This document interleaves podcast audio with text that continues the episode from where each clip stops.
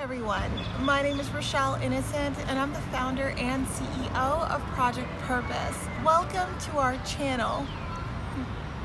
Our community is focused on fostering the intellectual and character development in children. We do this through our parent child workshops that are focused on four themes autonomy, self efficacy, compassion, and self concept in order to cultivate grit, perseverance, and resilience in each child. And we are so thrilled to be offering one of the first of its kind digital, virtual, and continuous learning environments, enabling parents and children to connect from all around the world. At Project Purpose, our overarching mandate is to renew and rebuild family, community, and relationships. Our different social media platforms provide us with an opportunity to have discussions and to create space on all topics that relate to family, community, and relationships with ourselves as well as with others with a primary focus on mental health and education. More precisely, the ways that the institutions of mental health and education play a role and have played a role in our societies at large. These discussions and debates provide us with an opportunity to think critically about what needs to change within these structures for us to live up to our bold slogan support, protect, and empower each child through youth focused development, better known as leadership in juvenescence. We recognize that in valuing our children's leadership potential, this also translates as recreating and co creating environments, both socially and politically, that will enable our children to thrive.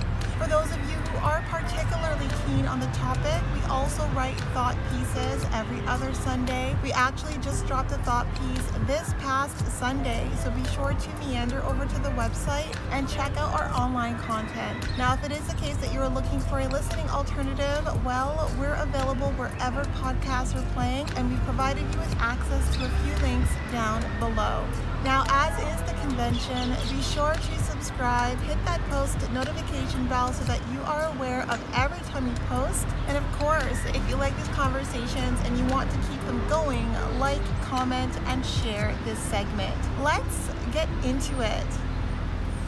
Allo les Mag. Hello, ladies and gentlemen, and welcome back to another segment here on Project Purpose. For those of you who are new, we cover topics that relate to mental health, mental wellness, and education on a week by week basis. And today's topic of discussion is education. On the topic of education today, we're going to be talking about the demarcation between learning and performance. And I think that it's really, really important that this is the conversation that starts at home because a lot of anxiety and a lot of the issues that start to arise when it comes to learning and the practice of learning and the experience of learning is a result of us not creating a demarcation, a delineation between learning and performance. And I find that a lot of the problems that arise in our educational systems today is that the expectation to perform is immediate without first giving the bandwidth and the, the room to learn. So we can't expect to perform without having first learned and if the expectation is that you come with certain learning in hand then make sure that you give yourself the opportunity to learn that information that preliminary information so that you're set up to succeed and by succeed you're set up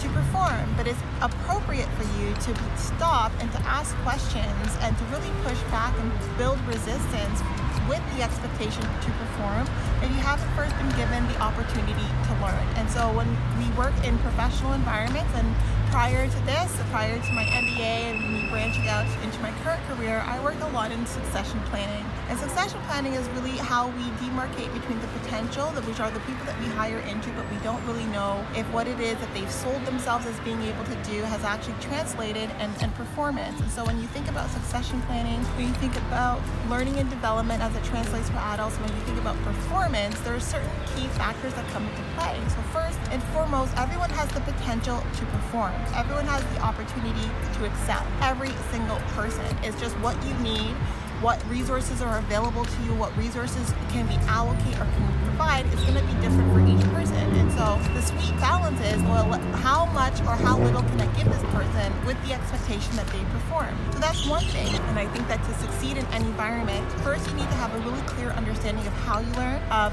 how you need to learn to be able to gain proficiency, and then to what extent will that proficiency translate as performance and recognize that learning is is something that's continuous right but to say that that someone has had enough exposure to be expected to perform means you've learned every aspect of what it is that you're expected to do along the timeline of the expectations in place. So a lot of businesses run on a 12 month cycle. So it makes sense that you're on a succession plan where you're on a learning plan where they're focused on how to ensure that you know all of the things that are required of you in that specific environment, depending on the month, depending on the week, for the full year, because after that full year is done, everything resets. It starts back at ground zero. So then the laneway or the runway for learning needs to be that full year before the expectation is, is to perform. And I think that when we're in learning environments, when we jump in, we're jumping in with the expectation to learn when we're met with the expectation to perform. And so it's important that we recognize, well, okay, if I'm expected to perform, first give me a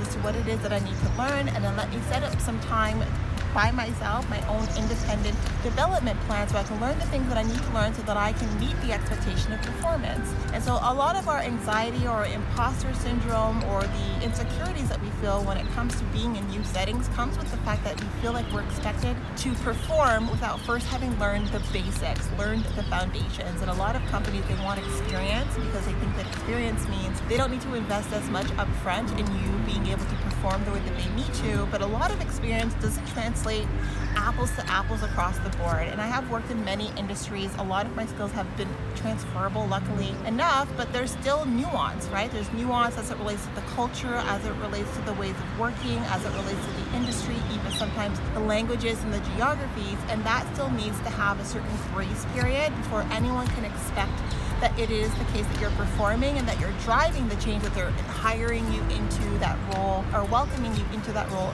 in order to create. So I think that that's really important and I think that a lot of us we have a very damaged relationship with learning because we were in environments where we were looking to learn but we were expected to perform because we weren't given the tools, we didn't have the appropriate foundation to perform, we felt that that meant that we were unable to learn. But really, those environments weren't set up to teach you, they were set up to evaluate you. And there's a very big difference between someone who's facilitating an environment for you to learn and absorb information and someone who is facilitating an environment to be able to evaluate and assess your baseline understanding and your knowledge. And if you don't have any, then of course, it's going to look like you're not performing. But it's not the case that you're not performing. You just don't have the information in place to be able to have an appropriate assessment and evaluation done. So I think that these things are always very convoluted. They're unnecessarily confused when we have conversations in academic settings around performance and around learning. No one can say that you can't learn. It's just that academic institutions are set up to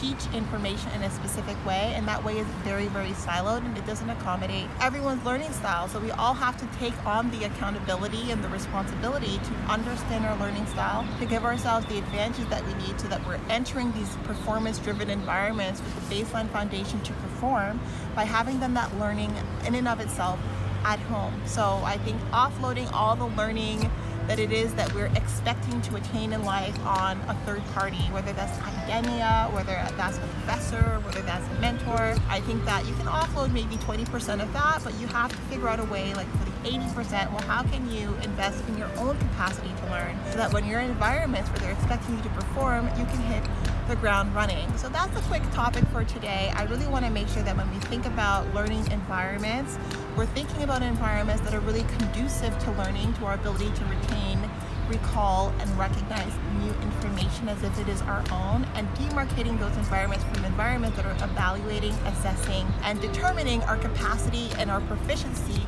in those specific skill sets and recognizing the difference between both. So short and sweet, but very crucial and very also important that you cultivate the language that you need to be able to set up boundaries when it is the case that you see that the expectation is to perform, but you haven't yet been provided with the runway to learn.